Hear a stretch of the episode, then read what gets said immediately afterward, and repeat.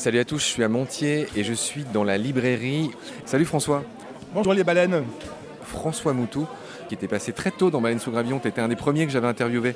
Comme je l'ai dit, tu étais venu nous parler des chauves-souris. Avant qu'on enchaîne sur ton dernier voyage, c'était au Sulawesi, ce qu'on appelait autrefois les célèbres.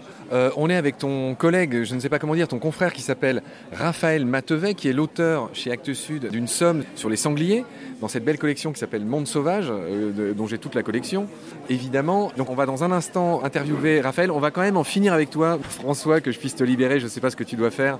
J'aimerais que tu nous rassasies, que tu nous donnes encore quelques petits détails de ce que tu as vu dans cette forêt des célèbres du Sulawesi, et puis aussi que tu nous situes le Sulawesi tout simplement déjà. Alors Sulawesi, c'est une île de l'archipel d'Indonésie qui se trouve au milieu entre la Nouvelle-Guinée à l'est et Bornéo à l'ouest. Et ce qui est intéressant au niveau biogéographique, c'est que si on baisse le niveau de la mer de 150 mètres, 200 mètres, comme pendant les glaciations, Sulawesi reste une île, alors que la Nouvelle-Guinée va se coller avec se rejoindre avec l'Australie, que Bornéo, Sumatra, Java vont se trouver liés avec l'Asie du Sud-Est. Et donc avec une unité de faune, et Sulawesi reste indépendante, et du coup, la faune et la flore ont complètement évolué différemment de tout ce qui se passe ailleurs, et 30% des oiseaux sont endémiques, et presque tous les mammifères sont endémiques sur l'île. C'est vraiment quelque chose d'extraordinaire. François, je retrouve toute la magie que je te connaissais quand on a fait nos épisodes sur les chauves-souris. François, une dernière question avant d'entreprendre l'ami Raphaël Matevet sur les sangliers. J'espère que tu auras des billes là-dessus. Ce que tu racontes m'éveille un souvenir, celui de la fameuse ligne de Wallace.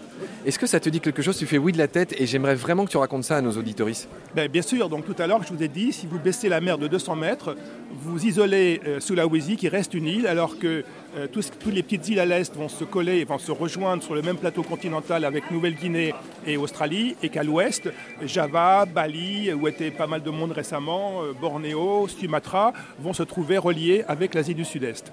Et Wallace, donc, qui est un naturaliste du 19e siècle, a voyagé dans l'archipel malais, donc l'archipel qui est devenu l'Indonésie aujourd'hui. Ne perds pas ton fil, François, juste pour dire que Wallace, c'est celui qui a envoyé une lettre à Darwin pour en gros lui dire qu'il avait imaginé les mêmes choses que lui sur l'évolution. Je le précise juste au passage, Wallace est un mec très fair-play, Darwin nous l'a bien rendu, et ces deux-là, ont présenté cette théorie de l'évolution ensemble, je crois que c'était en 1859, je le rappelle juste au passage, vite fait. Moi, ce qui m'intéressait dans cette histoire de ligne de Wallace, c'est la différence entre les primates et les...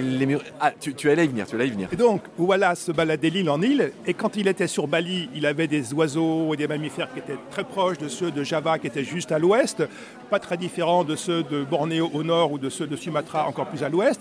Il passe à Lombok, il passe à Sulawesi, et la distance n'est pas très grande, et c'est plus les mêmes oiseaux, c'est plus les mêmes mammifères, et avec l'œil du naturaliste, il se rend compte que sur une distance qui n'a pas de sens d'un point de vue biologique, la faune change complètement à l'est ou à l'ouest. Et donc, après ces travaux, après ces publications, on a imaginé, et c'était vraiment pertinent, une ligne qu'on a tracée, virtuelle bien sûr, qui s'appelle la ligne de Wallace, qui passe entre Lombok à l'est et Bali à l'ouest, qui passe entre Bornéo à l'ouest et Sulawesi à l'est, qui sépare complètement la faune asiatique de la faune orientale vers l'Australie. Et Sulawesi est vraiment la première grande île à l'est de la ligne de Wallace, avec une radiation spécifique chez les primates, chez les oiseaux, chez pas mal de groupes, qui est absolument différente de ce qu'on trouve à l'ouest. D'accord, c'est bien compris. Et donc pour ces histoires de primates, il y a deux groupes de primates extraordinaires et qui sont extrêmement présents sur le Sulawesi, mais il n'y a pas d'équivalent ailleurs, les petits tarsiers. Il y a une douzaine d'espèces de tarsiers à Sulawesi, alors qu'il y en a un aux Philippines et un sur les grandes îles de la Sonde, Bornéo, Sumatra et Java, et c'est le même, alors qu'il y en a 12 différents sur Sulawesi, qui n'est pas beaucoup plus grande, qui est même plus petite que Bornéo ou Sumatra, par exemple. Et il y a un macaque qui a donné 7 espèces. On ne sait pas d'où il sort, mais il y a 7 espèces différentes de macaques sur une île qui fait 230 000 km², ce qui n'est pas très très grand, c'est un tiers de la France, un peu plus du tiers. Et il y a une espèce par péninsule de l'île, et c'est vraiment une spéciation radiaire sur une île qui n'est pas très grande, qui est absolument extraordinaire. Et moi, j'ai vu le macaque mort avec sa crête sur la tête, qui est magnifique, et j'en ai vu 2 se faire un baiser sur les lèvres. Alors, j'aimerais quand même que tu résumes cette histoire de ligne de Wallace en 2 phrases beaucoup plus claires. La ligne de Wallace est une ligne virtuelle, bien sûr, qui sépare la faune de l'Asie qu'on trouve d'île en île, jusqu'à Bornéo et jusqu'à Bali. Et au-delà de cette ligne qui est pratiquement nord-sud, la faune est complètement différente et beaucoup plus d'inspiration australienne, voire unique. Et ça s'explique par la position de l'océan au moment des glaciations, quand il y avait beaucoup d'eau dans les calottes glaciaires, que l'eau était plus basse, que toutes les îles à l'ouest étaient reliées les unes aux autres et à l'Asie, et que par contre, à l'est, c'était resté complètement séparé. François, tu as dépassé ce quota de 2 phrases qui t'étaient allouées, mais c'est pas grave. Je vais te proposer de me dire ce que tu penses du titre Baleine sous gravillon. Est-ce que tu n'as pas oublié le nom de ce podcast dans lequel tu es déjà venu il y a quelques temps? Rappelle-nous ce que ça t'inspire. Ben moi, je me suis toujours demandé pourquoi baleine sous gravillon, surtout que c'était baleine au singulier et gravillon au singulier également. Donc, et je ne voyais pas comment on pouvait mettre une grosse baleine sous un petit gravillon. Mais je trouvais ça rigolo parce que forcément, la baleine devait dépasser d'un côté ou de l'autre. Merveilleux, François. Et du coup, philosophiquement, ça t'inspire quoi? Si on dévide cette pelote?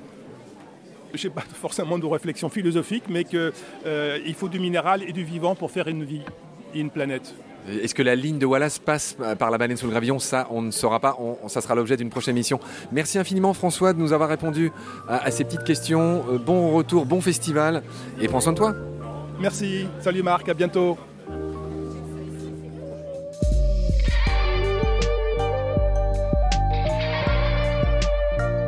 C'est la fin de cet épisode. Merci de l'avoir suivi. Pour continuer, nous avons besoin de votre soutien. Et vous pouvez nous aider simplement, en quelques clics et gratuitement. Il suffit par exemple d'utiliser le moteur de recherche solidaire Lilo. Ainsi, chacune de vos recherches sur Internet générera des gouttes qui seront reversées au projet de votre choix, comme Baleine sous gravillon par exemple. Vous pouvez par ailleurs vous abonner à nos podcasts comme d'habitude, partager les liens, devenir adhérent de l'association BSG, ou encore faire un don sur HelloAsso ou sur Tipeee. Grand merci par avance. Je remercie tous mes équipiers pour leur aide précieuse. Je vous retrouve bientôt pour de nouveaux épisodes. Et d'ici là, prenez soin de vous et de ce qu'il y a autour de vous. Merci. À bientôt.